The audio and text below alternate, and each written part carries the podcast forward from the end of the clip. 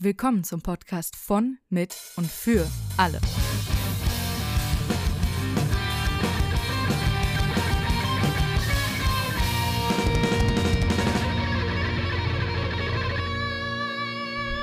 Ja, ähm, willkommen zurück zu einer weiteren Podcast-Folge. Diesmal sind Leonie und ich zwar beide müde, aber, also zumindest bei mir äh, fällt gerade sehr viel Stress ab, was, glaube ich, in der letzten Folge ging es uns ja beiden nicht so gut und ich hatte jetzt zwei sehr, sehr schlimme oder sehr, sehr stressige Wochen. Und jetzt wird eine Woche mal ein bisschen entspannter und vor allem das Wochenende wird schön, deswegen, ja, geht es mir gerade eigentlich ganz gut. Und Ich beneide dich. Leonie? Oh nein, das wollte ich damit nicht auslösen. nee, alles gut. Ich freue mich für dich. Ich bin ja, ich freue mich ja dann immer für die Menschen, um Gottes Willen. Äh, nee, ich darf heute arbeiten. Ähm, Oh, Ich- am Samstag. Oh. Ja, ich muss einfach halt Sachen fertig kriegen und dann bis Montag und es wird nächste Woche ordentlich stressig. Da sind einige Termine ähm, mit so Kunden, die wir, denen wir Dinge erklären müssen und ich hoffe, dass nicht so viele sich für Calls einwählen.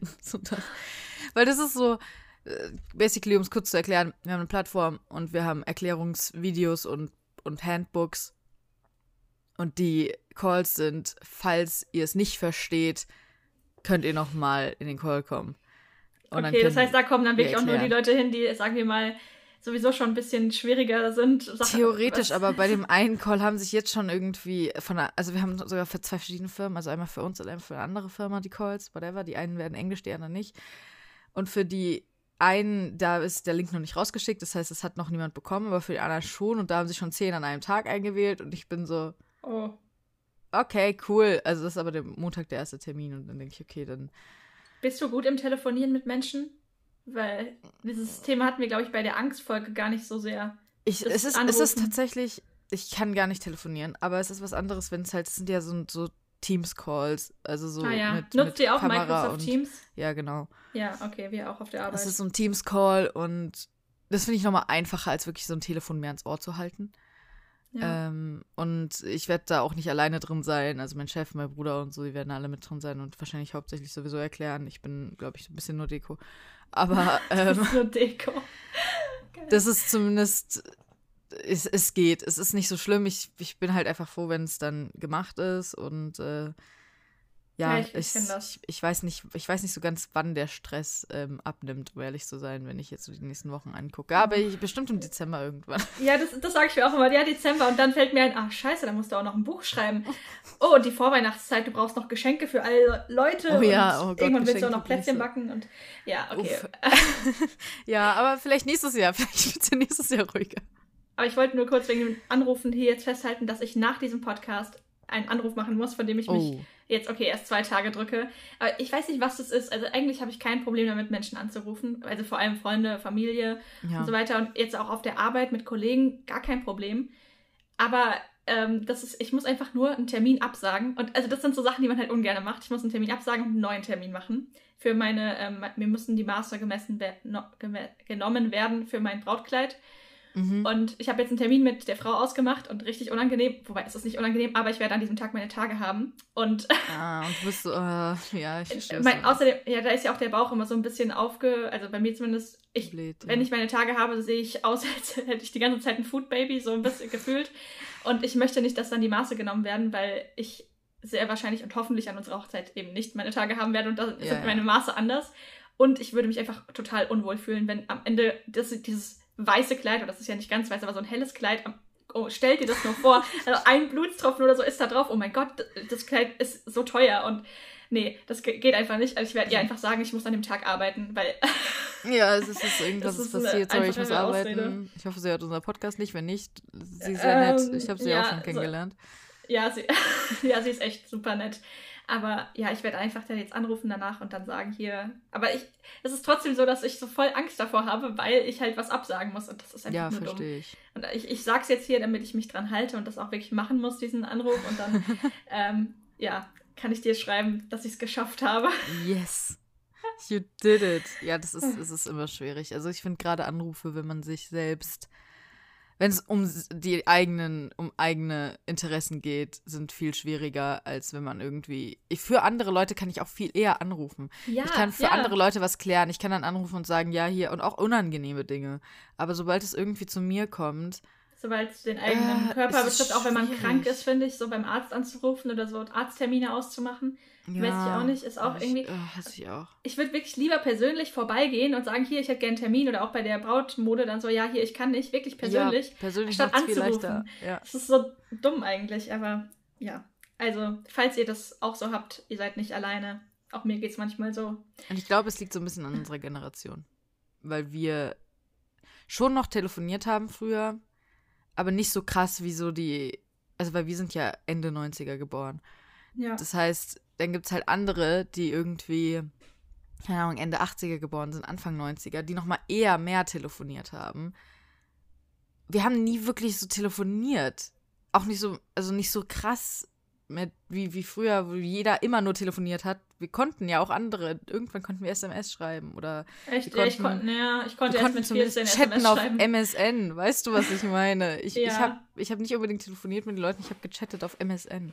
Nee, ich habe schon immer mit äh, Freunden, vor allem mit meiner besten Freundin, stundenlang telefoniert. Aber das sind halt Freunde, weißt du? Das ist ja, was, das anderes ist was als anderes. Einen Arzttermin auszumachen. Das machen deine Eltern für dich, Ja. wenn du ein Kind bist. Und Ja. irgendwann kommt diese Phase, wo du das selbst machen musst und dir so denkst, scheiße, Mama, kannst du nicht mal anrufen? Kannst du bitte für mich? Ich finde, Ja. man sollte in der Schule, nein, ich will nicht in der Schule lernen, das ist voll unangenehm. Nein, ich, oh mein Gott, stell dir vor, du stehst so vor der Klasse. So, Leonie, du rufst jetzt bitte Herrn Dr. Müller an, vor der ganzen Klasse, damit wir sehen können, wie das abläuft. Boah, das wäre echt so eine Horrorvorstellung. Ja, das ist echt, das ist echt Aber, unangenehm. äh, okay, wir, wir sind jetzt schon sechseinhalb Minuten im Podcast drin. Es soll heute nicht um Telefonieren gehen, sondern es hat vielleicht sogar ein bisschen was damit zu tun, Kreativität, weil ich bin jetzt auch sehr kreativ, mir eine Ausrede überlegen zu müssen. ja, ja Ähm, da fällt einem immer was für das- ein. Und Leonie und ich haben festgestellt, wir sind beide kreative Menschen. Also wir haben es nicht festgestellt, wir wussten es vorher schon, aber irgendwie kam, kam mir die Idee so auf der Arbeit. Ähm, und bevor wir das machen, hat Leonie aber noch eine Mail oder haben wir eine Mail bekommen von euch, Exakt. die wir äh, vorlesen wollten, weil das ist ja, wir wollten eigentlich immer so vorgehen am Anfang der Folge. Stellen wir eine Frage, die ihr uns gestellt habt oder beantworten die oder lesen eine Mail vor mit einer Frage. Und ja, falls ihr auch mal hier drin vorkommen wollt, könnt ihr sehr gerne an unsere Podcast-E-Mail-Adresse etwas schreiben. Die Genau. E-Mail-Adresse ist eigentlich immer verlinkt. Immer in oder? der Beschreibung, ja. Genau. Ja, und dann gebe ich ab an dich, damit du vorlesen Dankeschön, kannst. Das aber sehr nett von dir. Liebe Alicia, liebe Leonie, ich komme mit einem Problem zu euch. Meine Ex-Freundin, in Klammern ich bin lesbisch, hat vor 5,5 Monaten, fünfeinhalb Monaten wahrscheinlich, mit mir Schluss gemacht. Das hat mir so ziemlich den Boden unter den Füßen weggerissen. Wir waren eineinhalb Jahre zusammen und da ich mit Depressionen seit vielen Jahren meine Problemchen habe, es war, achso, deswegen, da ich mit Problemen seit vielen, mit Depressionen, wow, ich bin müde, mit Depressionen seit vielen Jahren meine Problemchen habe, es war schon jemanden, es war schwer, jemanden so in sein Leben zu lassen.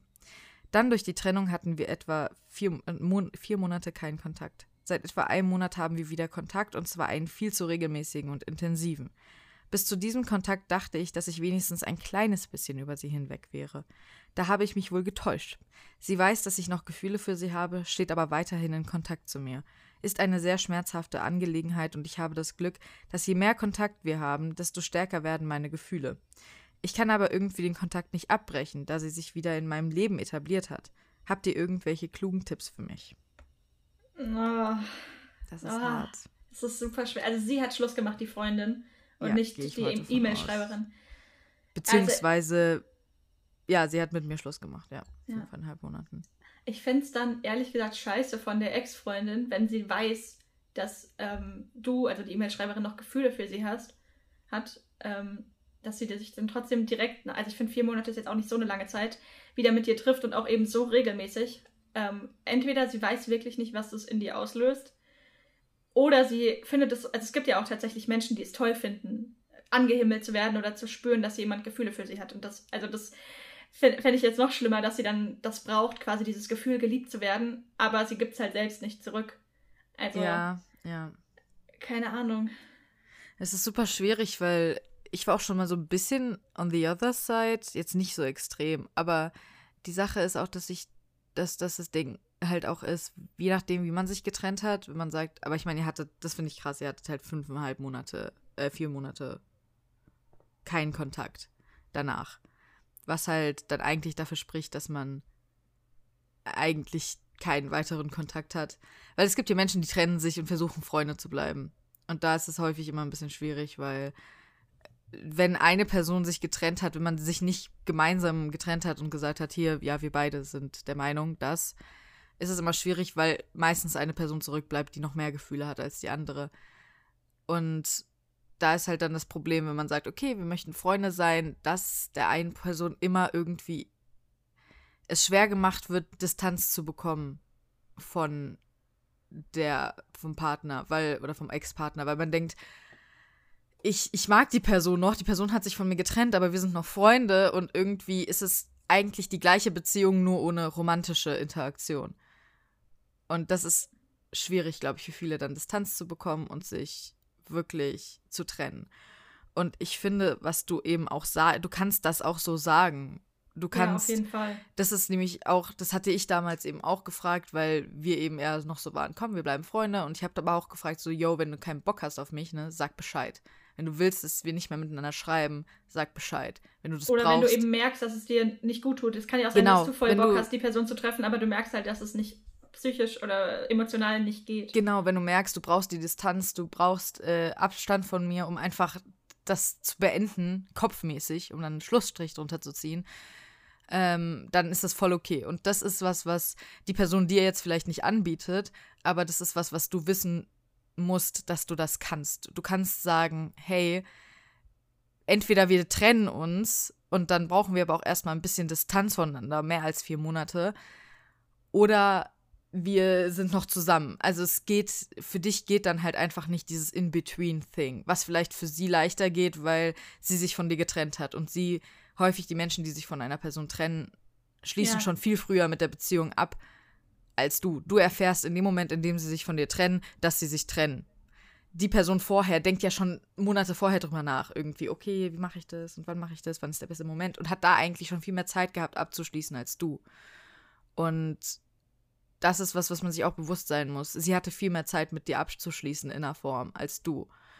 Und deswegen kannst du da ganz offen sein und ihr sagen, hey, das geht so nicht. Wir können vielleicht mal sporadisch Kontakt haben. So, ich wünsche dir alles Gute zum Geburtstag oder ich frage mal alle paar Monate, hey, wie geht's dir? Ist alles gut bei dir? Wenn man freundschaftlich noch ist. Aber ansonsten muss man das wirklich versuchen zu limitieren und eben auch sagen, hey, ich kann das nicht, sonst verliebe ich mich wieder in dich oder ich komme nicht über dich hinweg. Und Ich was das Ganze so schwierig macht, ist, dass du, ähm, dass dieser Partner, ich will es jetzt nicht mit einer Droge vergleichen, aber du bist ja schon in einer gewissen doch, auf Art und Weise Fall. süchtig nach dieser anderen Person. Und das Wort Trennung kommt ja nicht von irgendwoher. Man stellt sich jetzt vor, wir haben zwei zusammengewachsene Personen, wirklich, also bildlich, um die Metapher zu haben, Gliedmaßen aneinander und dann Mhm. werden die getrennt auseinandergerissen.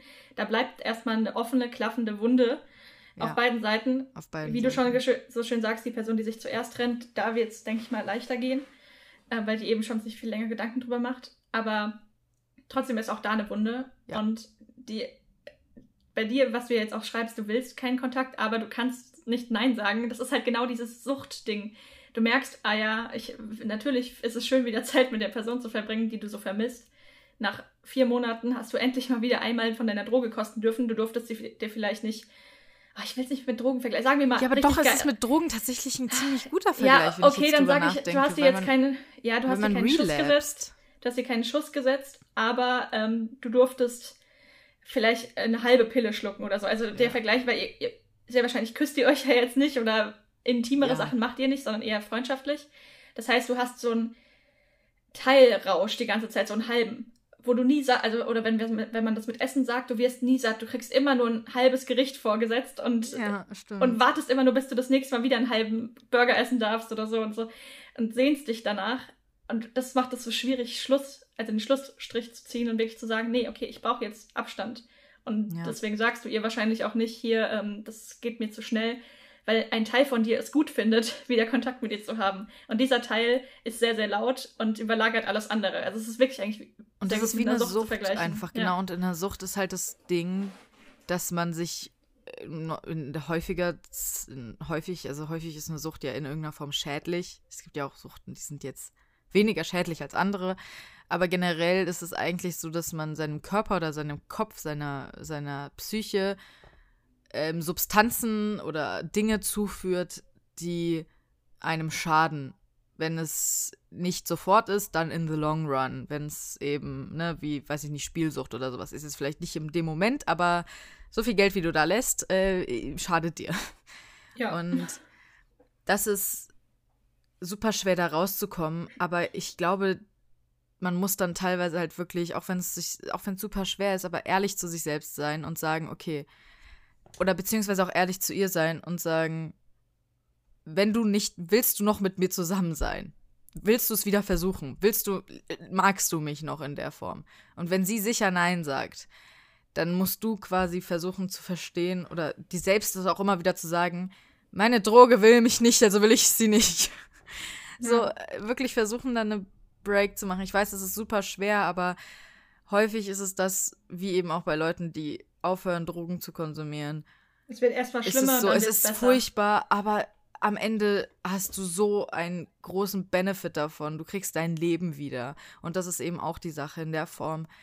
Verschenkst du auch ein bisschen dein Leben an sie, weil du ja niemanden anderen so in dein Leben lassen kannst, solange sie noch da ist.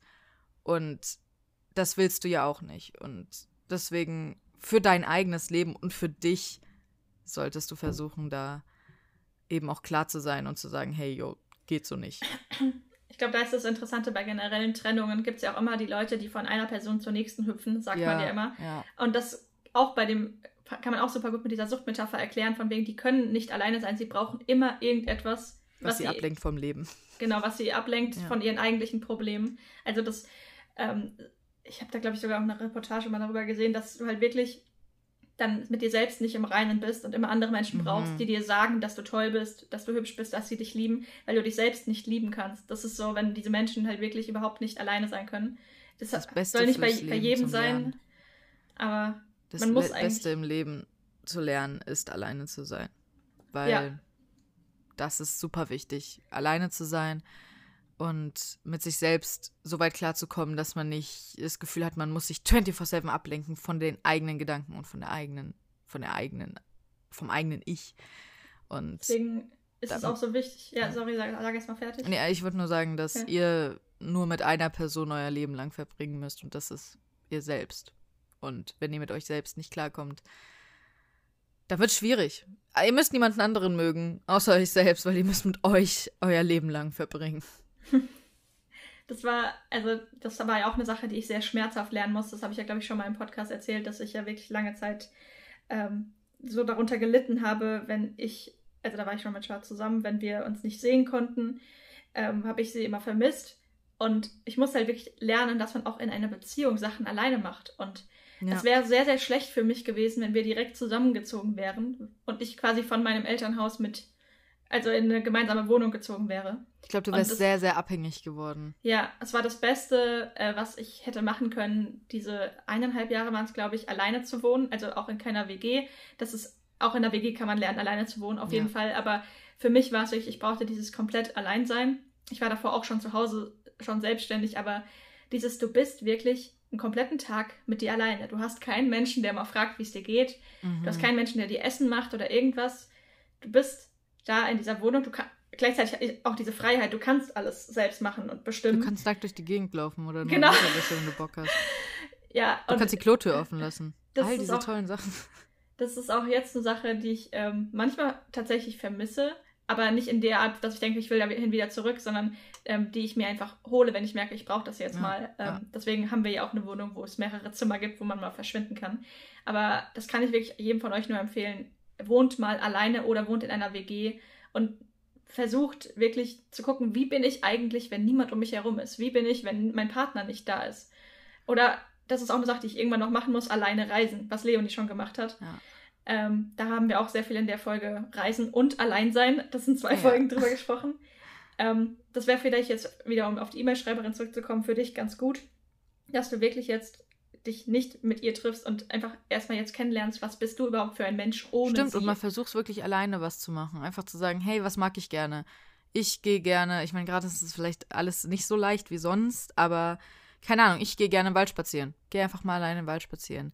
Oder ich gehe gerne ins Kino. Manche Kinos haben vielleicht offen und wenn, dann kannst du alleine gehen. Das ist sowieso besser, Corona-mäßig. Oh. Corona-mäßig, gute Ausrede. Ja, Corona-mäßig. Corona-mäßig ist sowieso alles besser alleine. Weil dann da kannst du einfach sagen, ach nee, sorry, ich, äh, ich habe Corona, vielleicht hilft es. Alleine im Kino, niemand labert dich voll. Du kannst aus dem Film rausgehen und dir einfach deine eigenen Gedanken machen und nicht, dass dann der, die, die Person, die mit dir dort war, dass die dann sagt, oh, der Film war nicht so geil und damit deine Meinung so beeinflusst. Also das, ja. ich, ich mag es sehr gerne, mit anderen Menschen ins Kino zu gehen, aber ich war auch schon ein paar Mal alleine und das ist ein ganz anderes Gefühl. Du musst Wirklich. nicht gleich alleine nach Korea fliegen, aber du kannst nee. ja alleine wirklich so die, so die Dinge machen, die ihr vielleicht auch sonst zusammen gemacht habt. Und mal gucken, wie würde ich die alleine machen? Hat sie mich nicht vielleicht sogar beeinflusst, vielleicht sogar negativ in manchen Situationen? Und äh, wer bin ich? Who am I?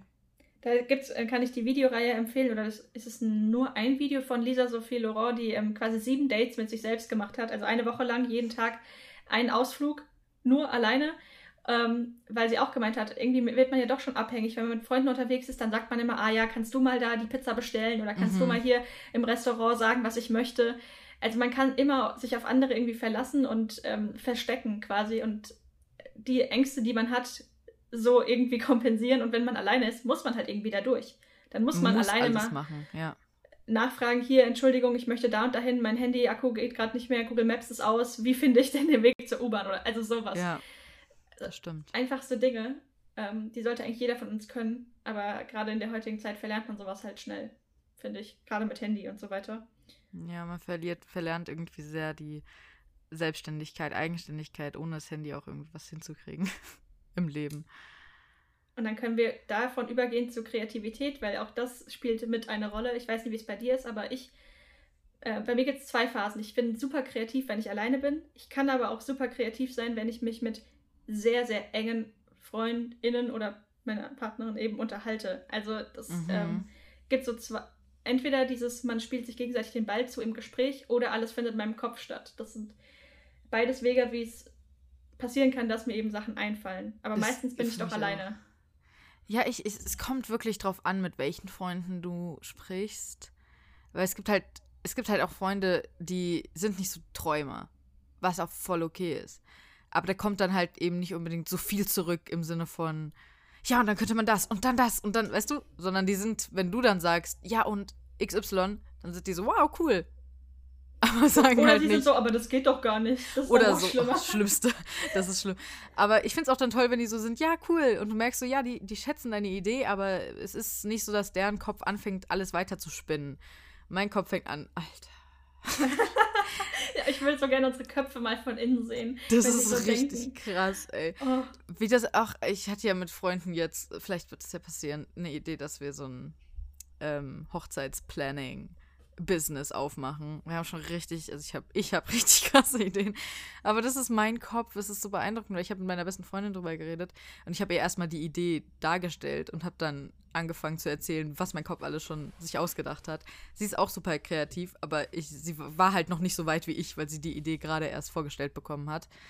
Und sie so, Alter, du hast ja schon alles geplant.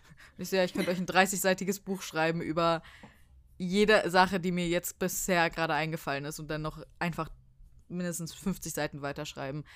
Weil mein Gehirn anfängt so zu spiralen und alles sich auszudenken, was für Möglichkeiten. Und man könnte dann noch das machen und hier und jenes und das und das. Und dann will ich es unbedingt machen.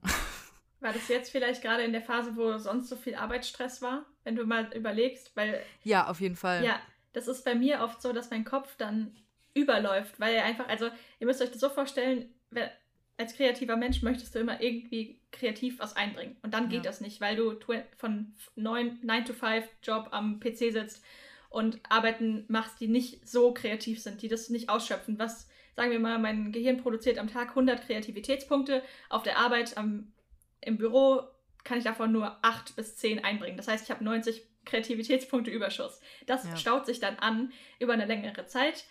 Ähm, so war es auch in meinem Praktikum damals, was ich für die Uni machen musste. Und dann daraus ist dann Traumtänzerin entstanden, weil es irgendwann einfach nicht mehr ging und mein Kopf explodiert ist und gesagt hat, okay, bam, nimm jetzt nachts um zwei diese Ideen, schreib sie alle auf, weil sonst vergisst du es. Und dann, also das ist so, das kann man nicht erklären, das ist wie so ein Rausch, als hätte man auch da wieder Drogen genommen. Ich habe noch nie Drogen genommen, aber alles ist bunt, flackernd, du siehst alles gleichzeitig und hast Angst, dass du es nicht irgendwie festhalten kannst.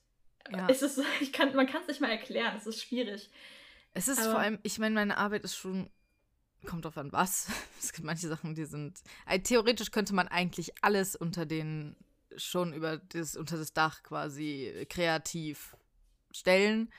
Aber es gibt halt manche Dinge, die sind literally einfach nur kurz ein Bild reinfügen und noch ein kurz ein anderes Bild reinfügen und fertig, weil man halt so Presets hat und dann geht's halt schnell. Ja. Ähm, das heißt, da brauche ich überhaupt gar keine Kreativität. Ich habe schon auch heute was, wo ich auf jeden Fall Kreativität für brauche. Das heißt, ich würde sagen, ich brauche, kommt drauf an, was ich arbeite, aber sagen wir mal so 20 Kreativpunkte oder so. Ja, bei mir war es vielleicht auch ein bisschen wenig. Ich, ja, aber ich 20 meine nur so die, aber ich verstehe das total, weil wenn dann gerade ich habe, bei mir geht es extrem ab, wenn es eine Idee ist, die ich wirklich gerne auch umsetzen möchte oder die mir ein besseres Gefühl fürs Leben gibt, Mhm. bei der ich denke, okay, wenn das passiert, dann könnte mein Leben tatsächlich irgendwie schön sein oder ich könnte mich wohlfühlen, ich könnte mich freuen auf, auf das, was kommt in der Zukunft.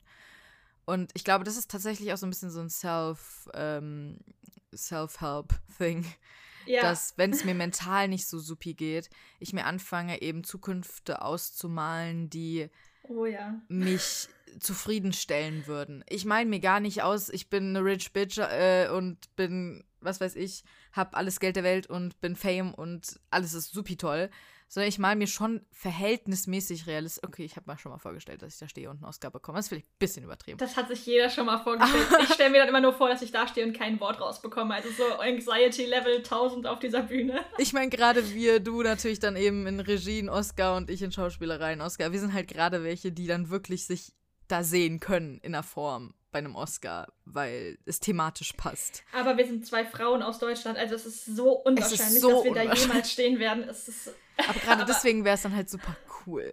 ja, natürlich. Weißt du, dann wäre es halt so, wow, guck mal, I did it, honey. Also ich würde mich schon über einen Bestsellerlistenplatz freuen, wenn irgendeines meiner Bücher da mal steht.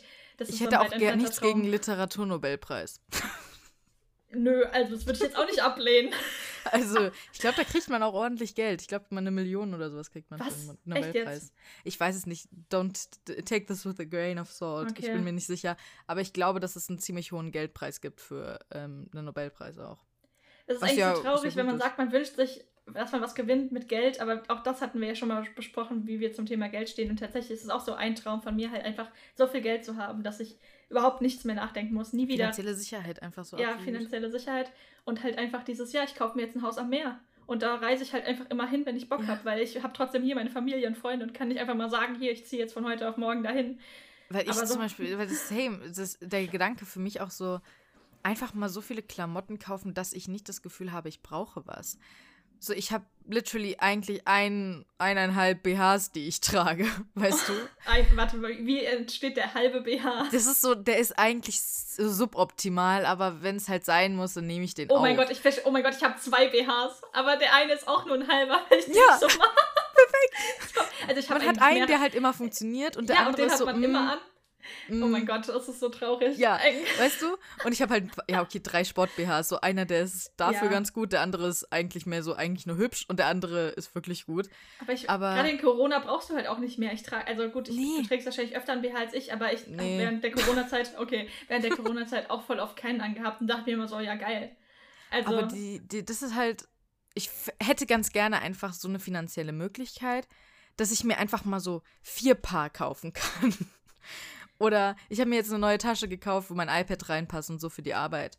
mhm. Und es wäre auch schon ganz schön, vielleicht so noch so zwei Taschen zu haben, dass ich so ein bisschen variieren kann mit meinen Klamotten. Weißt du, es geht gerade gar nicht um utopische Sachen und um Kleiderschränke von der Größe eines Landes, sondern es geht einfach mir nur darum, dass du genug hast. dass ich so das Gefühl habe, ich, ich kann einfach wählen und habe ein bisschen, Ja. bisschen Wahlmöglichkeit und kann mal gucken, ach, heute ziehe ich mal das an. Ach, schön. Und nicht, Bei mi- oh Gott, ja. geht die Hose noch? Weißt du so? Bei mir ist es halt eher, also da musste ich jetzt mal ein Gespräch, was, ich war gestern auf der Arbeit und ähm, habe ein paar neue Leute kennengelernt. Dann haben wir uns in der Mittagspause so unterhalten. Ich habe gemeint, dass ich den Rucksack von der einen sehr schön finde. Ähm, und dann hat sie mir halt erzählt, dass sie sich um die 20 Rucksäcke bestellt hat, um zu schauen, welchen sie am schönsten findet. Und dann ist mir, also innerlich ist mir die Kinnlade runtergefallen, äußerlich habe ich mir nichts anmerken lassen, weil ich mir dachte, okay, no judgment. Aber ich würde das halt, Das mache ich nicht. also ich würde das nie so machen. Ich bin da auch wieder die Kreativität. Ich stelle mir dann einfach vor, okay, welcher könnte am besten aussehen. Ich will auf keinen Fall was zurückschicken müssen. Das hasse ich an Online-Shopping. Deswegen mache ich es auch so ungern. Ähm, ich, ich würde dann wirklich tausendmal überlegen, würde auch in Geschäfte gehen und angucken. Am Ende würde ich nichts kaufen, weil mir alles zu teuer wäre. Und meinen alten behalten, den ich jetzt seit drei Jahren habe und der auch schon Portugal Roadtrip und so überlebt hat. Aber ich, ich, ich träume dann einfach und stelle mir vor, ah, dieser Rucksack, wie könnte der an mir aussehen? ich weiß. Ich finde das so interessant gerade, weil ich glaube, das ist das, was das an Kreativität, was wirklich so ein, so ein richtiges wichtiges und tolles Ding ist, ist die Vorstellungskraft von Dingen, die noch nicht so aussehen, wie sie mhm. später aussehen können. Ja. Und es ist nämlich so, zum Beispiel sollte ich so eine Anleitung für ein Programm machen. Wir haben für Kunden eine Anleitung geschrieben, dass sie wissen, wie sie das Programm benutzen können und keine Fragen mehr haben. Mein Bruder hat quasi die Anleitung geschrieben und ich sollte sie schön machen. Ja. Und dann habe ich halt in Canva, kann ich nur sehr empfehlen, meine äh, lieben Leute. In Canva gucke ich mir immer suche ich mir immer Presets raus. Die, die haben halt immer ein Angebot an verschiedenen Presets in verschiedenen Formaten und ich habe jetzt eben DIN A4-Format gesucht und gucke mir halt irgendwas raus, was in irgendeiner Form dementsprechend könnte, was meine Vision ist. Aber die Sachen sehen meistens komplett anders aus als das spätere Produkt. Aber da sind dann einfach so ein paar Elemente, die mir gefallen, die ich dann eben nutze für das spätere Produkt. Und du siehst vorher und schon, wie es am Ende aussehen Ich sehe vorher soll. schon, wie es am Ende ja. aussehen kann. Und ja. ich habe das genommen und mein Bruder so, was willst du mit so einem Hochzeitsdiener? Hä, was soll das? und ich so, hä, ich, ich achte nicht mal auf den Inhalt des, des Dingens, weil das ist ja irrelevant. Ich ändere den Inhalt ja sowieso. Der ist für mich nicht relevant. Und auch die Farben sind für mich nicht relevant. Das ist alles änderbar. Mir geht es um die Struktur ungefähr. Ja. Und er konnte sich überhaupt nicht vorstellen, wie ich das zu einer Anleitung für Audition bauen kann. Er hat sich das überhaupt nicht vorstellen können. Und ich, ich habe überhaupt nicht verstanden, wie er sich das nicht vorstellen konnte. Weil da stand dann da unten immer noch mal so ein, ein Textding mit, was weiß ich, Beautiful Wedding. Und er war so, ah, das ist da noch. Und ich so, ja, da bin ich doch noch gar nicht. Aber ihn stört das extrem, ja. weil er sich gar nicht vorstellen kann, wie ich dieses Hochzeitsding in Anleitung für eine Software umbauen kann. Und das ist, finde ich, extrem krass, was man nämlich auch, viele Kunden wollen nämlich jetzt unbedingt von uns das fertige Produkt sehen weil sie sich überhaupt nicht vorstellen können, wenn der Stand von einem anderen Stand, von einer anderen Firma quasi ist, können sie sich gar nicht vorstellen, wie der für ihre Firma aussehen würde. Geht gar nicht. Ist überhaupt nicht. Und ich so, hä, wir müssen doch einfach die Transferleistung. Aber das, das schaffen sie nicht. Und das ist für mich als kreativer Mensch absolut nicht nach, nachvollziehbar, wie man das nicht sehen kann und sich nicht vorstellen kann. Bei, bei, mir ist es andersrum tatsächlich. Oft auf der Arbeit ist es so, ähm, du sitzt dann da mit RedakteurInnen ähm, die neben dir sitzen und sagen, hier, ich hätte das gerne so und so, am besten mit, sagen wir mal ein bescheuertes Beispiel, fliegende Schweinchen und Herzen, die übers mhm. Bild galoppieren, keine Ahnung, sowas. Und du, dann sitze ich da und denke mir so, wie zum Geier kommst du auf diese, das, es, es passt nicht, es ist überhaupt nicht technisch umsetzbar. Also da bin ich quasi kreativ, aber auch realistisch ja, zugleich, weil ich, ja die ja. ausführende Person bin. Und da ist es mir dann manchmal zu viel Vorstellungskraft, weil ich einfach denke, äh, nein, also es gibt halt zwei verschiedene Arten, weißt du, du kannst jetzt Canva, du beherrschst Canva, ich beherrsche ja. Photoshop, Premiere, also diese Sachen.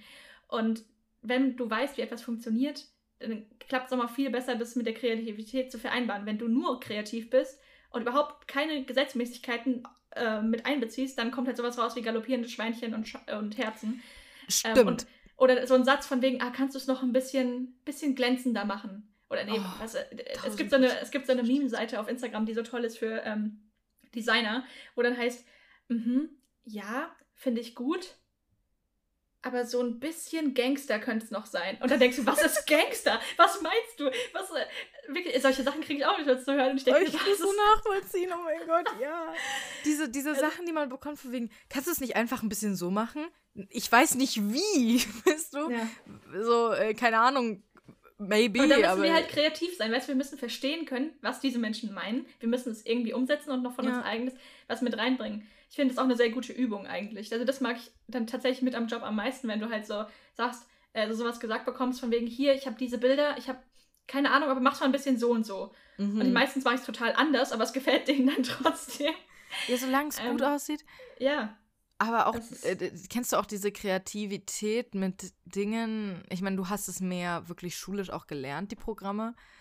Aber ich als Mensch, der all diese Programme nie schulisch gelernt hat und mir alles selbst beigebracht habe, also auch bei Photoshop und Premiere und all das, ist es extrem lustig, wenn ich, ich, ich gehe wahrscheinlich extrem verquere Wege, um ein Ergebnis zu erreichen, weil ich den offiziellen Weg nicht kenne. Aber ich weiß, wie ich den umgehen kann und irgendwie trotzdem zum gleichen Ergebnis komme. Weil ich weiß, ah ja, wenn ich XY mache, dann könnte ich das machen und dann könnte ich das ändern und dann könnte ich das und dann wäre es, glaube ich, genauso wie, wie wenn ich einfach diesen einen Knopf drücken würde, der das machen würde. Und ja, das alles. ist aber auch immer sehr interessant, weil das machen mein Bruder und ich extrem häufig, weil wir es beide nicht gelernt haben. Wie so, ach komm, machen wir es einfach so. Das also ist zwar richtig unorthodox, aber es funktioniert. Ich habe die letzten zwei Tage eine Premiere-Schulung gehalten und da ging es genau darum, weil wir haben auch in dieser Schulung rausgefunden, hey, es gibt für alles so viele unterschiedliche Wege. Klar, mhm. du kannst diesen Shortcut drücken oder du kannst dir das Fenster da und dahin ziehen. Du kannst aber auch das über drei verschiedene Wege machen und dann das reinkopieren und das. Also äh, es war wirklich, es gab für alles mehr als einen Weg und meistens haben die den umständlicheren gemacht, was ja nicht schlimm ist und waren dann so, oh mein Gott, das geht auch so. Es gibt diesen einen Knopf, man kann sich die Tastatur so belegen, wie man möchte. Holy shit. Also so, ich war dann wie so ein, ähm, die haben auch so, so gemeint, ich habe denen einfach nur geholfen, die Augen zu öffnen, aber ich habe gemeint, es ist doch nicht schlimm, wenn ihr einen anderen Weg gefunden habt, wenn es so die ganze Zeit funktioniert hat. Ja. Es ist ja kreativ, überhaupt auf diesen Weg gekommen zu sein und sich das selbst beigebracht zu haben. Also Finde ich cool. So habe ich auch noch was gelernt. Wir sollten mal irgendwie Kreise animieren. Und wir wussten nicht, wie wir es machen, weil wir nicht animieren können. Und wir hatten keine Ahnung. Also habe ich Mit Premiere oder mit After Effects? Mit Premiere. Okay. Also einfach nur so welche, die sich quasi um so einen, so zum Beispiel, um, um irgendwas drum animieren, so, um zu zeigen, mhm. hier, da, achte jetzt auf diesen Punkt. Und ich habe mit meinem iPad in Procreate Kreise gezeichnet und habe davon eine Bildschirmaufnahme gemacht. Das ist quasi, dass ich gefilmt habe, wie ich Kreise zeichne. Ah, ja. Und die haben wir dann eingefügt. Und das es sieht aus wie ein geil. animierter Kreis. Aber ich habe sie selbst gezeichnet und habe einfach nur gefilmt, wie ich sie zeichne. Und das ist ein kann, absolut ja. umständlicher Weg. Aber Nee, für es Premiere ist das gut. In Premiere kannst du nicht animieren, dass sich ein Kreis aufbaut, soweit ich weiß. Das ist After Effects. Ja, gut zu wissen. Also du kannst Sachen animieren, von wegen, die bewegen sich von Position A nach B und so weiter, hüpfen rum. Und ja, ja, das geht okay, alles, das die, ich, dass sie sich in sich drehen, aber dass von null auf sich ein Kreis aufbaut. Oh doch, du kannst es machen mit umständlichen Masken und so, aber da finde ich deine Variante tatsächlich schneller. Also hätte ich, glaube ich, auch so gemacht, wenn ich ein iPad hätte. Aber okay, die, Leute, die das jetzt hier hören, die kennen diese Programme nicht und denken sich gerade nur, what the fuck, komische Wörter. es tut mir leid, das ist jetzt gerade sehr. sehr technisch. Ähm, ja. Ich wollte eigentlich noch eher auf diesen kreativen Prozess auch beim Schreiben eingehen, weil wir das ja, ja auch beide machen. Ja. Oder du kannst auch gerne beim Schauspielen davon was erzählen. Es würde mich auch interessieren, wie sich das für dich anfühlt, wenn du wirklich eine völlig fremde Figur verkörpern kannst und so viel aber von deine eigene Energie mit reinstecken kannst. Also ich war ja auch früher mal in der Grundschule, stand ich, stand ich ähm, auf der Bühne und habe ein Schwein verkörpert. Das war eine Glanzleistung oh. ohne, also es gibt keinen Vergleich für diese Darbietung. Ich hätte eigentlich einen Oscar gewinnen müssen. Äh, und danach stand ich nicht mehr, äh, also ich war dann nicht mehr im Theaterkurs, ich habe dann Kunst gewählt. Aber es hat mir schon super viel Spaß gemacht. Irgendwie. Also man hatte schon ähm, Angst, so vor Menschen mhm. was zu machen, aber ich fand es irgendwie schön, eine andere Rolle zu spielen, wenn es irgendwie Sinn macht. Ja, das Und ist nämlich was, was tatsächlich, finde ich, in der Schauspielerei sehr comforting ist, irgendwie beruhigend. Weil du bist nicht du selbst in dem Moment. Das heißt, alles, was passiert, fällt in der Form nicht auf dich zurück. Natürlich schon, aber du bist wer anderes. Und ich glaube, inzwischen ist es nicht mehr so schlimm, aber früher habe ich extrem viel mich in andere Rollen reingedacht in meinem Alltag. Immer. Ich war immer irgendeine andere Rolle. Ich war nie ich selbst, weil ich mit mir selbst nicht klarkam. Ja. Und ich glaube, das ist was, was vielleicht ein paar Schauspieler auch, ähm, naja, teilen. Das Problem vielleicht mit sich selbst und mhm. deswegen der Einfachheit, in andere Rollen zu schlüpfen und nicht über die eigenen Sorgen, über die eigenen Probleme nachdenken zu müssen, weil du bist ja gerade nicht du. Ähm, an sich finde ich halt in Schauspielerei, ich bin halt auch ein sehr empathischer Mensch, was mir natürlich sehr in die Karten spielt, weil es fällt mir überhaupt nicht schwer, mich in eine Emotion von wem anderes hineinzufühlen. Und Method Acting, so richtig. Ey, ja, ja. ich heul instant, wenn ich in einer Rolle bin und meine Mutter stirbt quasi. Oh mein Gott. Ich heul sofort, ja. weil ich, ich, ich bin dann die Person und das ist furchtbar. Ich könnte das ähm, auch, also gerade was Trauer angeht. Ja. So, Oder halt irgendwie zum Beispiel, wenn ein Tier stirbt, des Charakters oder so. Ich heul bei jedem YouTuber, der erzählt, dass das Haustier gestorben Oh ist. mein Gott, das Dann- ist das Schlimmste. Das ist so schlimm. ähm, und ja, es ist gerade, ich finde es lustig, Schauspielerei ist, kommt drauf an, wann sie kreativ ist. Weil, wenn du jetzt so ein festes Skript hast, wie kreativ ist es dann? Ja. Es kommt nämlich drauf an, wenn du zum Beispiel jetzt einfach so einen Regisseur hast oder so, der wirklich sagt, ich will das so und so, Punkt. Dann hast du nicht unbedingt viel Kreativitätsspielraum. Ähm, als wir in der Hm. Schule unser eigenes Musical geschrieben haben, war das natürlich, wir haben es komplett alleine geschrieben. Und da konnten wir alle unsere Kreativität mit einbringen und meinen Charakter so dumm und grenzdebil machen wie nur möglich. Ähm, was sehr lustig war. Aber deswegen liebe ich halt Impro-Theater. Weil, wenn es eine kreative Übung gibt, wenn ihr euch mal im kreativen Kreativsein üben wollt, versucht Impro-Theater zu machen. Also da gibt es ganz viele Übungen. Weil da musst du innerhalb von kürzester Zeit, innerhalb von Sekunden eine kreative Lösung finden für in der Form ein Problem. Du hast entweder eine Frage von jemandem und du musst dir jetzt auf on the spot was ausdenken. Oder es gibt auch eine Übung, die müssen wir mal zusammen spielen. Okay, Das, ist, welche Übung? das wird sehr lustig. Das macht einfach Spaß. ähm, es gibt eine Übung, wo du quasi, wo zwei Leute irgendeine Szene spielen. Irgendwas. Anything. Und dann ruft jemand Stopp. Und eine und beide Personen freezen. Genau so, wie sie da gerade sind. Und dann kommt jemand von außen rein und tauscht den Spot mit einer der Personen. Und dann geht es wieder los und in der Position, in der man dann gerade ist, muss man eine neue Szene anfangen. Das ist ah, zum Beispiel, ja, ja. keine Ahnung, einer hebt was auf und die andere Person denkt, ach, das könnte auch so aussehen, als würde die Person gerade einen Kinderwagen schieben. Und dann äh, fängt die Szene an und man sagt, oh, das ist aber ein süßes Kind. Und dann muss die andere Person sofort verstehen, okay, die Person ist, denkt gerade, ich habe einen Kinderwagen, okay, mm, mm, aha. Und dann, ja, ich weiß, mein Kind ist total toll. Und Ja. das macht so Spaß. Wir hatten sowas ähnliches an der Uni. Das war Impro-Theater, aber wir waren Gruppen von drei Leuten. Ich Mhm. war die Regisseurin und ich hatte zwei Leute, die ich angeleitet habe, mit ganz, ganz wenig Sachen. Also ich habe denen einen Satz oder so ins Ohr geflüstert und der, die andere Person wusste nicht, welchen Satz ich dem Gegenspieler quasi gesagt Ach, ich habe. liebe das so sehr. Oh Das heißt, die eine Person dachte dann, ja, das ist gerade ähm, dein Mann, der dich verlassen hat. Und ähm, der ähm, Mann dachte, ja, du, ähm, du willst dir einen Heiratsantrag machen. Und das sind also, weißt du, also so gegensätzliche Sachen. Das war so lustig und so cool. Also da habe ich halt gemerkt, ich bin wirklich eher die Person, die die Anleitung gibt, als dass ich selbst ausführe. Ähm, könnte ich auch bestimmt cool. auch. Boah, Schillerstraße, wir müssen zusammen Oh Schillerstraße-Thing machen und du bist der Mensch, der die Anweisungen gibt. Das ist einfach, ja, das ist einfach geil. Also, und weil du ja auch vorhin meintest, der Regisseur gibt immer das genau vor. Also bei Traumtänzerin ähm, habe ich viel einfließen lassen von anderen RegisseurInnen, die ich kannte, Mhm. unter anderem Greta Gerwig, ähm, die auch das so macht, dass sie mit ihren SchauspielerInnen natürlich bespricht, hier, ich möchte das so und so machen, ähm, diese Emotionen, aber sie lässt denen super viel Freiraum und sie Das sagt auch immer gut. beim ersten Take, mach's so, wie du denkst. Wenn der erste Take dann komplett falsch ist, dann versucht sie es umzuändern, aber meistens geht der erste Take schon voll in die richtige Richtung. Also Mhm.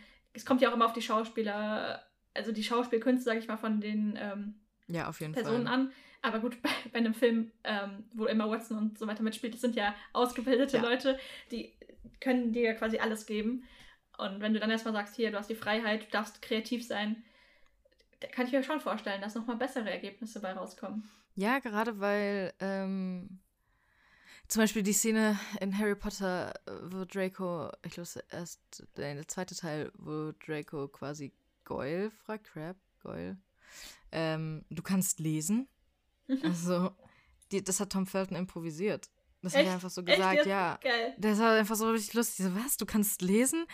Und das haben die halt drin gelassen, weil es ist super lustig und total random. Und ich finde gerade ist auch super gut, wenn ähm, es ist natürlich im Schauspielerischen, finde ich, schwieriger, sich wirklich Wort für Wort an einen Text zu halten. Weil gerade wenn du in einer Emotion bist oder irgendwen spielst, ich finde find Dialoge sehr, sehr unnatürlich, in denen gar nicht mal so ein M vorkommt oder ein Versprecher oder eine Ja, Pause ja. oder irgendwas. Ich finde das total wichtig, weil das gibt natürlich diese Natürlichkeit, weil kein Mensch redet immer 100% perfekt Wort für Wort, nie eine Pause, nie ein M, nie irgendwie mal ein Wort versprochen. Und ich finde, sowas mal drin zu lassen oder da eben auch mal andere Worte zuzulassen, solange der Kontext der gleiche ist, macht es häufig natürlicher als wirklich diese akribisch geschriebenen Dialoge, die wirklich Wort für Wort so benutzt werden müssen. Dialoge sind oft am Set, also die sind im Drehbuch so und am Set änderst du sowieso richtig ja. viel nochmal, worüber sich dann die DrehbuchautorInnen auch immer ärgern, was ich verstehen kann, mhm. weil die jetzt sagen, es hat einen Sinn und Zweck, warum das genau so da stand.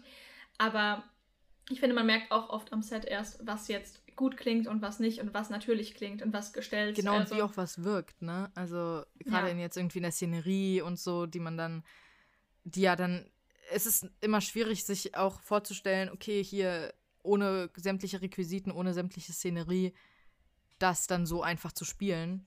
Und ich glaube, da kann sich dann auch vieles ändern, weil es einfach anders wirkt mit Kostüm ja. und Szenerie und all das als geschrieben auf dem Papier wenn ich mir überlege, wie ich meine Dialoge in Büchern schreibe. Ich finde, in Büchern ist es nochmal was anderes. Ja, da hast du eigentlich Fall. kein M. Ähm, das würde, glaube ich, dann eher auch stören, so im Schreibfluss. Das vielleicht, genau wenn dann so ein Empf, wenn, wenn, du, wenn die Person unsicher ist generell, weißt du, so eine unsichere ja. Person und die ist gerade in einer unsicheren Situation und was weiß ich, vor der, vor der Klasse und muss, dann schreibst du vielleicht auch so Pünktchen, Pünktchen, ähm, naja. aber. Sonst ja. eigentlich nicht. Also genau das macht es halt so schwierig, das Dialog schreiben, dass es natürlich wirkt, aber eben nicht zu umgangssprachlich und es soll ja auch irgendwie Spannung hervorrufen. Also bei, mhm. also wir haben gelernt in der Uni, dass eigentlich jeder Satz muss neue Informationen enthalten, am besten. Also im besten mhm. Sinne. Und Information heißt dann nicht, okay, ähm, der Baum steht da, ähm, wir wohnen in der und der Stadt, sondern Information auch über den Charakter, ähm, die ähm, Emotionen des mhm. Charakters, mhm. wie er etwas sagt, ähm, was er vielleicht auslässt. Auch das ist eigentlich die wichtigste Information, was Personen nicht sagen. Und das ist also da ist dann weniger Kreativität als Handwerk gefragt, wirklich, ja, weil Fall. darauf wollte ich auch noch eingehen in der Podcast-Folge, weil ja immer gesagt wird, man ähm, braucht Talent und Kreativität, um schreiben zu können oder generell bei allem Möglichen. Ähm, das hat auch sehr, sehr viel mit Übung zu tun, gerade beim, also auch beim Schauspielen, aber auch gerade beim Schreiben. Du kannst nicht, nur weil du Talent hast, mit zwölf schon ein richtig gutes Buch schreiben. K klar, du kannst Glück haben, aber eigentlich ist es so, dass du wirklich mit jedem weiteren Buch mehr dazu lernst. Du liest dann vielleicht auch wirklich, also kaufst die andere Bücher übers Schreiben, wie man was verbessern kann, liest sehr viel selbst, ähm, um irgendwie nochmal dir einen größeren Wortschatz einzueignen, um zu sehen, okay, wie baue ich das auf? In welcher Struktur schreibe ich mein Buch? Also schreibe ich es klassisch nach der Drei-Akt-Struktur, schreibe ich eine Heldenreise im Fantasy-Roman, also von wegen, unser Held wird mit was konfrontiert, was ihm total Angst macht. Jetzt am Beispiel von Herr der Ringe, dann kommt Gandalf, also der, der Guru, der dir hilft auf diesem Weg. Der Guru stirbt dann aber meistens, so wie auch Dumbledore. es ist wirklich, äh, es ist, wenn ihr mal dieses Prinzip anwendet auf die großen Eposse, die alle eigentlich kennen, es ist jedes Mal das Gleiche und trotzdem funktioniert alles. Es ist sehr, sehr weil erstaunlich. Die, weil, die, weil die wichtigen Points unterschiedlich sind. Ja, und in, der, in, der, in dem Detail sind die Unterschiede, wie genau, die Charaktere ja. sich verändern, was ist. Also, die, die Grundgerüste, wenn man sich das so vorstellt wie bei einem Haus, die Mauern sind oft das gleiche, wie die Zimmer eingerichtet sind, ist aber immer anders. So, ja, stimmt. Um so als Metapher zu nehmen. Weil Harry wird ja wirklich von, von Buch zu Buch in der Form schon stärker und Frodo ja. wird immer more whinier. mi, mi, mi. Ja, ja okay. und ohne seinen Guide. Er, er tut Sam mir leid, aber. Hätte es, ja, aber es ist trotzdem die ganze Zeit eine Reise irgendwo hin bis zu einem Punkt, wo mhm. man den Bösewicht bezwingt, in dem Fall Sauron oder Voldemort. Und am Ende ist dann die große Auflösung, Happy End. In den meisten Fällen alles ist gut ausgegangen, zurück zu Status quo am Anfang der Geschichte, nur noch besser, weil der Feind jetzt überhaupt nicht mehr existiert. So, ja, ja. Das ist, ähm, ich habe leider Star Wars nicht gesehen, aber ich kann mir vorstellen, dass es da auch so ist. Ähm, ja, schon, ja, auf jeden Fall. Ja, ja. Und bei Liebesfilmen halt klassische Drei-Akt-Struktur. Erster Akt, ähm, beide treffen aufeinander, die Leben sind unterschiedlich oder sie aus irgendwelchen Gründen kommen, kommen sie nicht zu. Ähm, also, nee, wobei, nein, stopp. Erster Akt, wir lernen beide Charaktere erstmal kennen. Zweiter Akt, man merkt schon, da ist eine Spannung, aber sie kommen aus irgendwelchen Gründen nicht zusammen oder sie werden getrennt oder es gibt irgendwelche Gegner.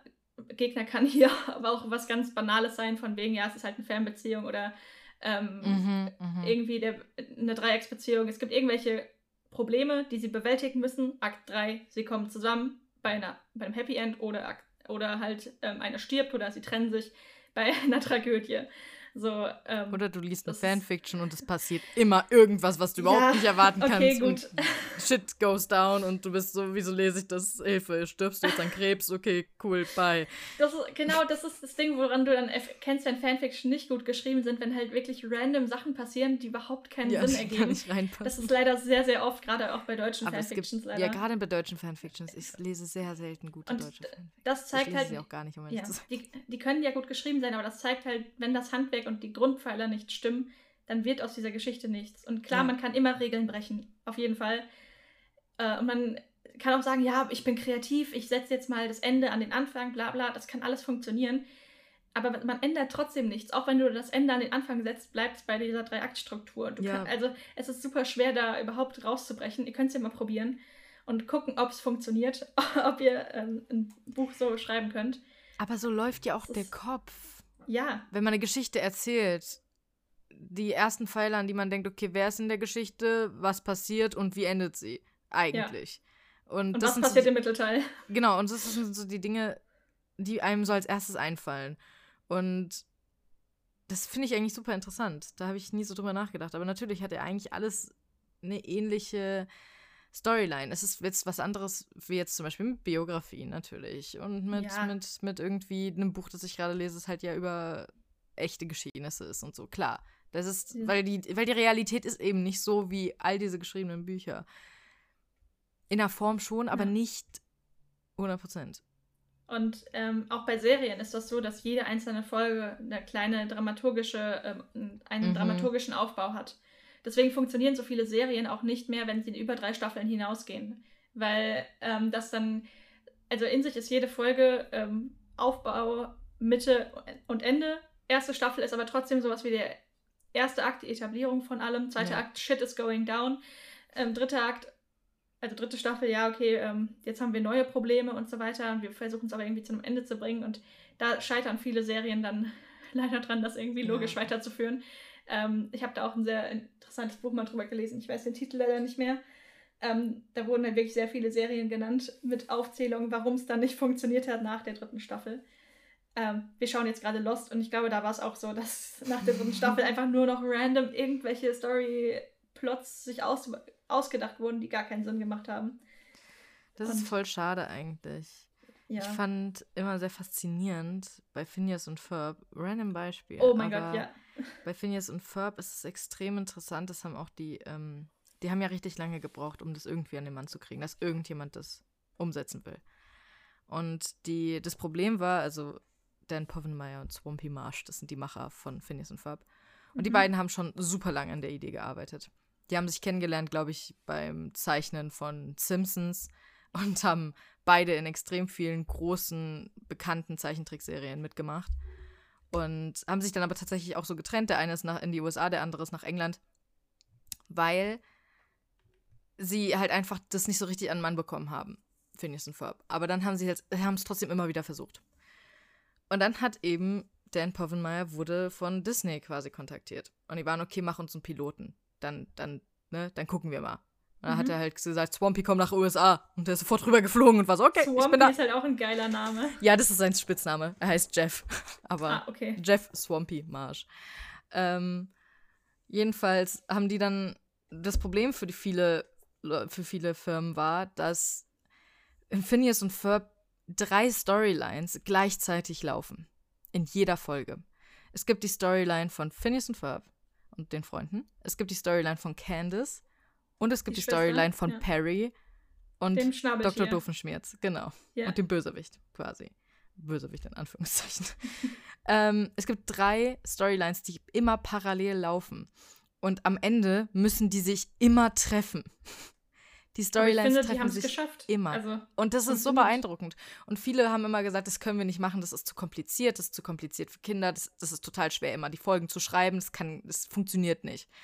Und Phineas und Ferb arbeitet natürlich auch mit einer ordentlichen Pers Pers äh, Portion Randomness und einfach Sachen, die überhaupt gar keinen Sinn machen und ganz plötzlich passieren und man denkt so, what the fuck. Das ist, das können sie. Es ist eine Kindershow, die, es ist der Humor, den ich eben auch so liebe. Und deswegen können sie das machen. Aber ich finde es super interessant. Deswegen finde ich, dass die Folgen nie langweilig werden. Weswegen ich eben auch den ersten Teil von Herr der Ringe langweiliger finde als den zweiten Teil und langweiliger, den zweiten Teil langweiliger als den dritten. Weil im dritten so viele Storylines gleichzeitig laufen. Und wenn du dich an der einen Storyline so gefühlt satt gesehen hast, kommt die nächste. Und ja. du bist schon wieder, ah, jetzt sind wir da. Okay, und da passiert jetzt das. Ich meine, immer wenn Frodo und Sam kommen, bin ich so, oh, Echt, die, die, die Storyline äh, interessiert mich immer so am wenigsten in Herr der Ringe. Ja, ich liebe halt Legolas. Das meine ich ja. Das war so, ein verzweifeltes. Ach, oh. Ah, ja. oh Mann, das, nicht schon wieder. Deswegen ich eine Zeit lang halt den zweiten am liebsten, weil wir da die meiste Zeit Legolas, Aragorn und Gimli haben. Ja. Für alle, die Herr der Ringe nicht kennen, ähm, okay, das versteht ihr jetzt nicht, aber für alle, die es kennen, ihr könnt jetzt immer schreiben, welchen Film ihr am besten findet. Das ist super und schwierig. Welche Storyline ihr am, am liebsten Ja, welche verfolgt. Storyline.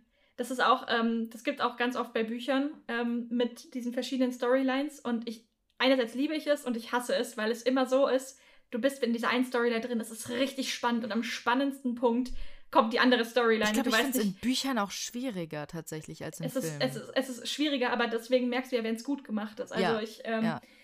lese jetzt gerade, ähm, ich kenne, ah doch, da ist der deutsche Titel, Der Orden des Geheimen Baumes, worüber ich mich so auf Instagram aufgeregt habe, weil die das Buch in zwei Teile geteilt mhm. haben und beide Bücher 20 Euro kosten. Ich habe mir trotzdem Band 2 jetzt gekauft und da ist es halt auch so dass wir verschiedene, dass wir vier Protagonisten haben und es jedes Mal so ist, wenn du bei dem einen weiterlesen willst, wechselt es.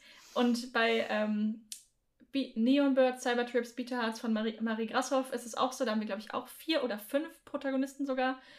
Ähm, wo, es halt, wo ich jedes Mal denke, boah, ich würde so gerne jetzt wissen, was passiert. Und ich, mir ist aber schon klar, wenn das nächste Kapitel kommt, ist wieder ein Break zu einer anderen Storyline. Und das hält dich halt voll am Lesen. Also das zieht ja. dich dann so in den Bann rein wenn es gut gemacht ist. Es muss weil halt spannend sein. Weil du eben auch so ein Kapitel Zeit. dann überspringst, weil ja. du denkst, ah ja, ich will es eigentlich gar nicht wissen, aber ich lese es schnell durch, weil ich will weiter. Ja. Und äh, das, das ist super interessant und deswegen kann ich auch nicht verstehen, wenn Leute sagen, dass Herr der Ringe langweilig ist. Ich verstehe es, wie gesagt, eher beim ersten Teil, weil da ist es eigentlich eine Storyline bis zum Ende. Ja, aber also es, es ist, ist halt Gruppe. einfach, es ist lang und viele Menschen können ja, sich nicht so lange es ist auf lang den Film und langatmig, ja. Aber deswegen finde ich eben den dritten Teil, das sind wie viele Storylines? Wir haben ähm, Frodo und Sam, mh, boringste Storyline ever. Wir haben ähm, äh, Gimli, Ar Aragorn und Legolas. Wir haben Gandalf und Pippin und wir haben Mary und Eowyn. Ja. Und das finde ich auch mit eines der interessantesten, weil ich Eowyn einfach liebe. Oh, ja, same. Ja. I love und her. das muss halt auch, das zeigt halt, wie viel Kreativität ein Autor oder eine Autorin hat, wenn du das alles das ist auch das Problem von George R. R. Martin, dem Autor von ähm, Game mhm. of Thrones, glaube ich gerade. Der hat so viele Charaktere. Du musst irgendwie alles zusammenbringen, diese ganzen roten Fäden, und das entgleitet ihm gerade. Deswegen funktioniert die letzte Staffel Game of Thrones nicht, also die Serie. Mhm. Und deswegen wird es auch ewig dauern, bis er diese Bücher fertig hat, weil, es, weil er sich einfach übernommen hat.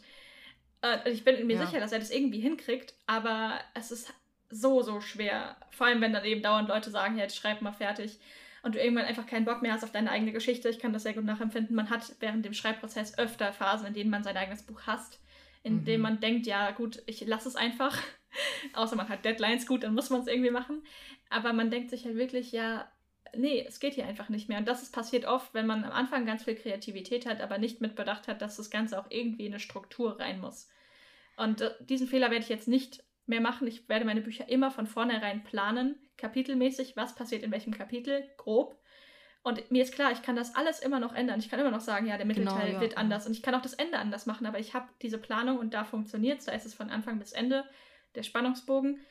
Und das habe ich halt jetzt erst bei Buch 3 richtig gemacht. Das heißt, ich gucke mal, wie es wird beim Schreiben, ob das wirklich so viel hilft.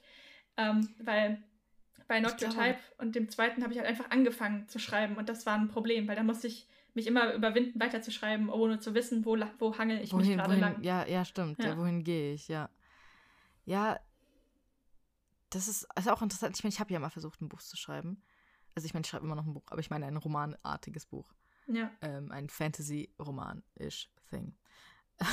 ähm, ist schon lange her, aber ich habe die Story trotzdem noch sehr präsent im Kopf und vielleicht wird daraus ja irgendwann was. Aber ich weiß noch, dass ich anfangs extrem viel auch geplant habe. Ich habe die Charaktere komplett ausgeschrieben. Ich habe gesagt, okay, wer, wer, wer geht dann wohin und was passiert so ungefähr in den ersten paar Kapiteln. Und deswegen fielen mir die auch super leicht. Aber danach war es so, pff, ja, ich weiß so ungefähr, wie es enden soll, aber ich weiß überhaupt nicht, was dazwischen passiert und wie sie da hinkommen zum Ende. Und deswegen ja. habe ich nie weitergeschrieben. Und ich glaube, dass das tatsächlich ein Problem ist, weil, wie du schon gesagt hast, mit der Deadline, sobald Kreativität eine Deadline gesetzt wird, leidet sie in der Form darunter. Es kann auch helfen, weil man diesen, weil manchmal fehlt halt auch der Druck. Wenn man so gar keinen Druck hat und so gar kein Gefühl hat, man muss es fertig kriegen, dann zieht man es halt immer raus. Aber gleichzeitig kann so eine Deadline einfach auch Kreativität nehmen, weil man, man kann Kreativität halt nicht immer irgendwie erzwingen. Die nee. kriegt man nicht immer. Manchmal ist es halt einfach so, dass man überhaupt gar keine Ideen hat für irgendwas und sich denkt, ja, keine Ahnung. Oder sie kommen im falschen Moment. Genau. Wenn du gerade an ein Buch schreibst und dann kommt dir die perfekte Idee, so war es jetzt bei mir für die nächste Trilogie, und du dir denkst, scheiße, nein, es geht gerade nicht. Ich muss es zwar aufschreiben, um es zu merken, kriegen, ja. aber ich muss erst diese anderen Sachen fertig schreiben. Und das braucht sehr viel Disziplin. Ja, auf jeden Fall. Und es kann halt auch echt schwierig sein. Und ich meine, ich habe ja jetzt den Falltober gehabt. Ich habe ihn noch, ich habe immer mal wieder was gezeichnet jetzt, aber die letzten Tage hatte ich einfach überhaupt gar keine Zeit. Ähm, und das war natürlich auch das auch eine Form, sich zu sich zwingen, kreativ zu werden. Und ich weiß aber, dass es auch hilft, manchmal sich zwingen, zu zwingen, kreativ zu werden, weil man dann eben auch mal Scheiße baut, also auch mal furchtbare Sachen macht. Und man, wenn man aber schlechte Sachen macht, sieht man auch eher, okay, wieso war das jetzt schlecht, aber wieso war das andere dafür so viel besser? Und ja. wieso war, war das andere so viel schöner oder es hat mir so viel mehr Spaß gemacht, weil ich an dem Tag einfach kreativ war und das Gefühl hatte, ich konnte damit was anfangen und ich konnte einfach meinem Kopf es Kreativität sollte eigentlich auch hier nie anstrengend sein. Es ist ja eigentlich was, wenn man wirklich ein kreativer Mensch ist, was von selbst läuft und von selbst einfach sich wirklich auf dem Papier oder auf den Rechner erschüttet. Ist dann halt ja. immer, wie du sagst, schwer, das zu kontrollieren und zu strukturieren. Ähm, aber sobald es halt so richtig anstrengend wird und man so richtig drücken muss, weißt du, und, ah, und suchen und irgendwas, dann sollte man vielleicht erstmal aufstehen, kurz was anderes machen. Spülmaschine ausräumen. Spülmaschine ausräumen, was trinken, spazieren gehen und sich dann wieder ransetzen. Aber dieses Ransetzen ist halt das Wichtige. Das habe ich jetzt auch ja. schon gemerkt, dass auch viele ähm, AutorInnen immer wieder sagen, was stimmt. Du kannst nicht jeden Tag kreativ sein, aber wenn du eben eine Deadline hast, musst du diesen Plan einhalten, du musst dich dran setzen. Ja. Und oft ist es so, du schreibst ein paar Wörter und dann wird auf einmal, dann kommt dir eine Eingebung oder so. Und selbst wenn du eine Seite schreibst, die dir nicht gut gefällt, du hast sie geschrieben, du kannst sie später überarbeiten. Du bist einen Schritt weitergekommen. Und das ist halt dieser Punkt, der super schwierig ist und anstrengend und der eben das Schreiben zu einem Job macht, weil immer alle sagen, oh ja, das ist ja so toll vom Schreiben leben, da arbeitet man ja quasi gar nicht. Da lache ich Wie? wirklich, da lache ich wirklich so hart, weil es ist verdammt schwer und auslaugend für den eigenen Kopf. Seid ihr schon mal den ganzen Tag über, habt ihr all eure 100 Kreativitätspunkte ausgeschöpft? Dann seid ihr fertig. Ihr habt 130, mal, nicht, 150 ja, kreativ. Ich kann manchmal nicht mehr reden, ich nicht mehr artikulieren. Ich will einfach nur noch auf der Couch liegen, nichts machen, auch kein Buch mehr lesen. Ähm, einfach auch nicht mehr an die Geschichte denken, im besten Fall. Das geht halt leider nicht, weil manchmal ist man halt so da gefangen. Ähm, und dann kann man nicht mehr. Andererseits gibt es auch Tage, wo man den ganzen Tag geschrieben hat und das einfach richtig geil fand und ja. eigentlich weitermachen will, aber selbst sich sagen muss, okay, ich brauche jetzt eine Pause. Äh, Weil man wissen will, wie die Geschichte selbst weitergeht. Genau, das, ist, das sind die besten Tage, aber es sind leider ja. auch die wenigsten im Schreibprozess. Aber es selten, ist halt aber gut. Sache, sich, sich einfach wirklich an Sachen ranzusetzen und zu gucken, geht es heute. Ja. Einfach so ein bisschen zu drücken, weißt du, so in dem Sinne zu drücken, von wegen, okay, kriege ich heute was raus? Und man probiert's. Und wenn man merkt, es geht gar nicht, dann ist es auch okay. Aber wie du es schon sagst, es kann gut sein, dass man so ein bisschen einfach so eine Tür öffnen muss. Und sobald man die geöffnet hat, dann rastet auch der Kopf wieder aus. Ja, also das ist auch je, bei jedem anders, aber bei mir ist es meistens ja. so. Und ähm, was ich noch als letzten Punkt anmerken wollte, weil wir sind jetzt schon wieder über eine Stunde, äh, ist, dass ich auch merke, dass ähm, ich jeden Menschen bewundere da draußen, der einen 40-Stunden-Job hat und trotzdem Bücher schreibt, weil es bei mir einfach nicht geht. Also ich habe mir jetzt schon vorgenommen, Dezember, Januar ähm, auf der Arbeit freizunehmen oder sehr, sehr wenig zu arbeiten. Mhm weil ich gerade einfach merke, dass ich nicht kreativ sein kann, wenn ich den ganzen Tag gearbeitet habe. Dann will ich am Wochenende einfach nichts machen, mich vor allem nicht an den PC setzen, weil das mache ich sowieso schon die ganze Zeit unter der Woche. Meine Augen mal schon und dann ist mein Kopf auch leer. Da ist dann keine Kreativität oder kein Drang, irgendwas zu machen. Und das kommt, sobald ich ein paar Tage nicht in meinem Brotjob gearbeitet habe, kommt das alles wieder. Dann will ich schreiben, dann drängt das heraus und dann merke ich, okay, jetzt bin ich bereit. Es musste sich quasi wieder so ein bisschen aufladen. Ähm, und deswegen wirklich, ich bewundere euch da draußen, wenn ihr das irgendwie schafft, na, abends oder morgens vor eurem oder nach eurem Job am Wochenende mit Kindern, Partner und so weiter ähm, zu schreiben. Wirklich, ich, ich könnte es nicht. Ich kann mir vorstellen, das dass es für die Leute aber eben auch so ein absoluter Ausgleich ist und das vielleicht auch, also manchmal, das will ich, nicht irgendwie vorwerfen oder sowas, aber ich glaube, manchmal sind es teilweise auch Jobs, die relativ geradlinig sind. Nicht immer, um Gottes Willen, Ja. wie gesagt. Aber bei manchen ist es auch so, so Jobs, die relativ geradlinig sind. Du weißt, was du zu tun hast, du kannst es abarbeiten. Ähm, es ist, es braucht jetzt nicht extreme Kreativität, es sind wirklich einfach nur Aufgaben, die du löst und gut ist. Und ich beneide übrigens Leute, die solche Jobs haben, ein bisschen. Ein bisschen. Ich das Eigentlich will ich es nicht. Ich will es nicht haben. Solche Jobs könnte ich niemals tun. Ich Nee. will es nicht haben, aber ich weiß, dass du nach Hause gehst und dein Kopf aus ist. dass du nach Hause gehst und du lässt die Arbeit in dem Gebäude. Aber das mache ich aber auch so. Ja, ich nicht. ja, okay. ähm, nee, das ist gut, dass ich das irgendwie trotzdem Das meine ich. kann. Dieses, ja. dieses, dass man einfach die Arbeit Arbeit sein lässt. Und ich meine, ich habe ja dann auch andere Arbeit, an die ich mich setze. Aber es ist so, die, die Hauptarbeit ist bei mir trotzdem präsent immer im Kopf. Und Ja. das, da, da nervt sie mich ein bisschen. Weißt du, da soll es ein bisschen raus. Ähm, ich meine, nur das finde ich, kann ich mir vorstellen, dass du vielleicht das ganz gut, wenn du so einen geradlinigen Job hast, das gut als Ausgleich hast, diesen kreativen Ausgleich. ja, das Ähm, schon. und dann das. Schreiben dir vielleicht sogar hilft zu entspannen. Aber gerade wenn du jetzt wie du Deadlines hast, dann klar hilft dir das Schreiben schon zum Entspannen und du liebst es auch, aber es ist trotzdem halt ein Druck da. Ja, und Der halt ist auch, einfach. Ja. Also bei mir ist es so, ich weiß ja nicht, da ist wieder der Unterschied ähm, in- introvertiert versus extro extravertiert, nicht extro, sondern extra.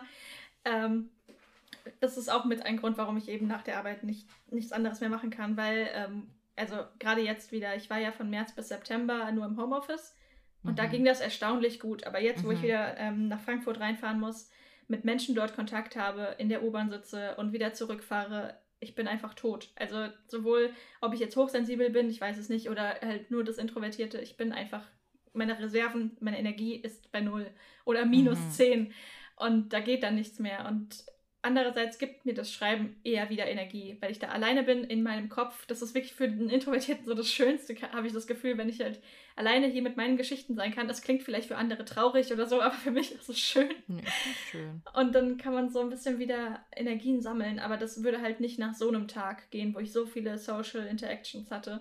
Und deswegen merke ich halt einfach gerade, dass ich einfach ein Mensch für Homeoffice bin und das auch Ich- gerne wieder machen würde. Ich habe manchmal das Problem, wenn ich mich mit Leuten treffe, dass ich nach Hause komme und viel zu hyped bin. Ah, also dass das ich gar nicht richtig quasi. runterkomme und ich gar nicht Ah. richtig weiß, wohin mit dem Hype. Das also- hätte ich so gerne mal. Es ist, es ist aber manchmal echt ganz komisch. Ich hatte das, äh, das ist relativ, das hatte ich so selten. Ich glaube, das lag dann auch irgendwie ein bisschen an meiner Depression, die es so ein bisschen gedrosselt hat. Also das ist halt das Problem, es drosselt es immer so ein bisschen. Aber ich glaube, wenn ich Mhm. gar keine Depression hätte, Alter, wäre ich hyped, wenn ich was mit Leuten gemacht habe. Ähm, es gibt so manche Arbeitstage, wo ich nach Hause komme und mir denke so, ja, woohoo, oh yeah, bitches. Weil einfach ich, keine Ahnung, ich bin einfach hyped. Ähm, ich hätte das aber- so gerne.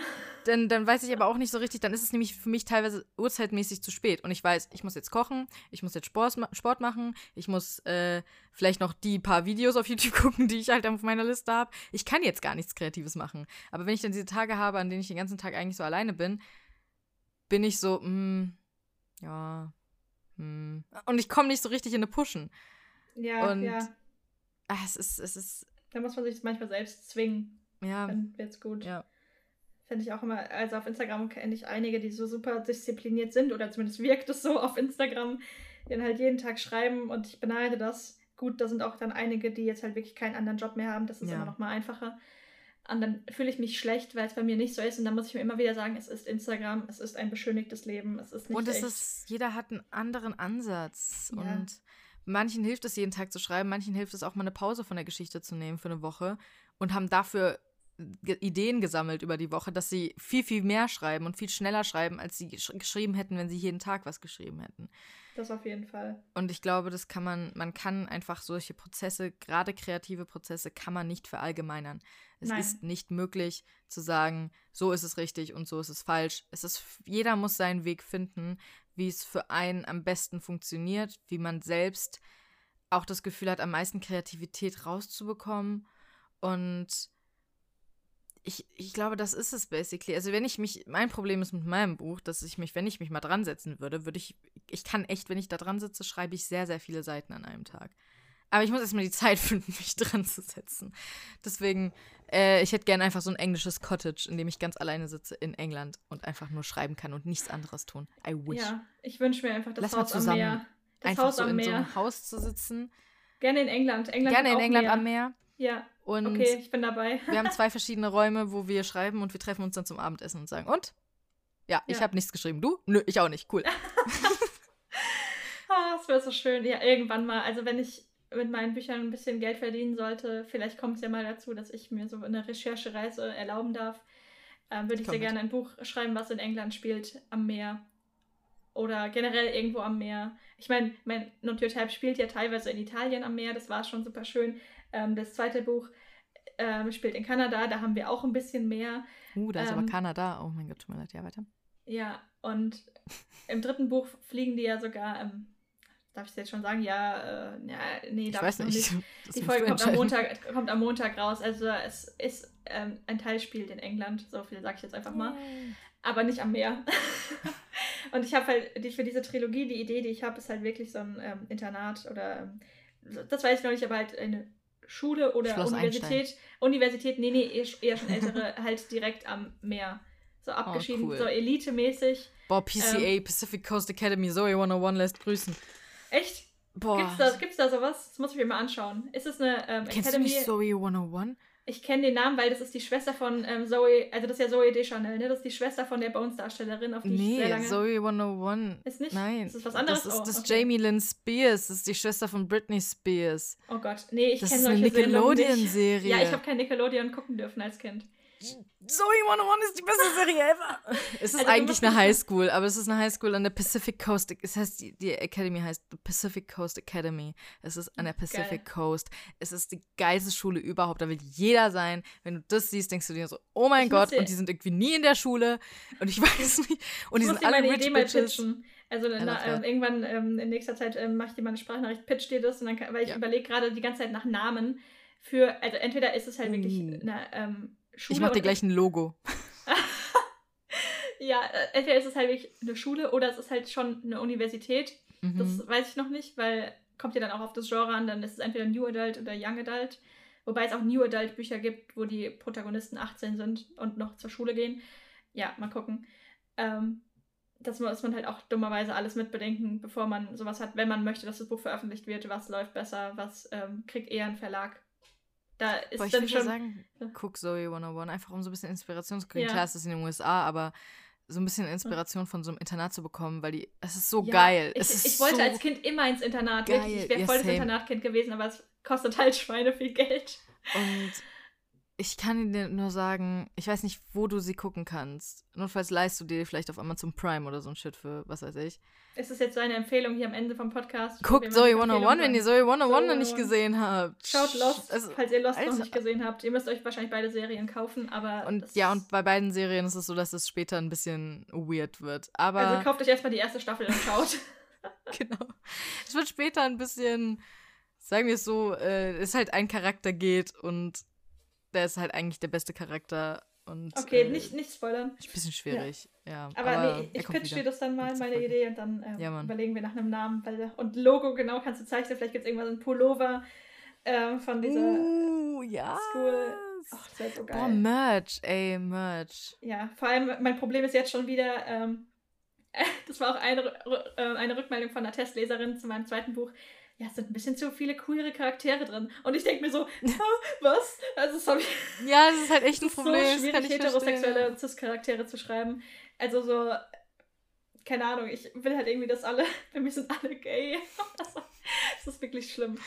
Ähm, ja, mal gucken. Aber da würde ich auch wieder, dass es halt nur queere Hauptcharaktere gibt und die, die Nebencharaktere können ja meinetwegen heteros... Also klar, Meinetwegen können die. Nein, es, natürlich gibt es viele heterosexuelle Menschen da draußen, aber ich bin es halt leid, dass du dieses ähm, Ja. Klischee hast von wegen ähm, heterosexuelle Cis-Hauptcharaktere und dann die So ein Nebencharaktere. dann ist- Gay-Nebencharakter. ein Neben Nebencharakter ist halt schwul. So, das war's.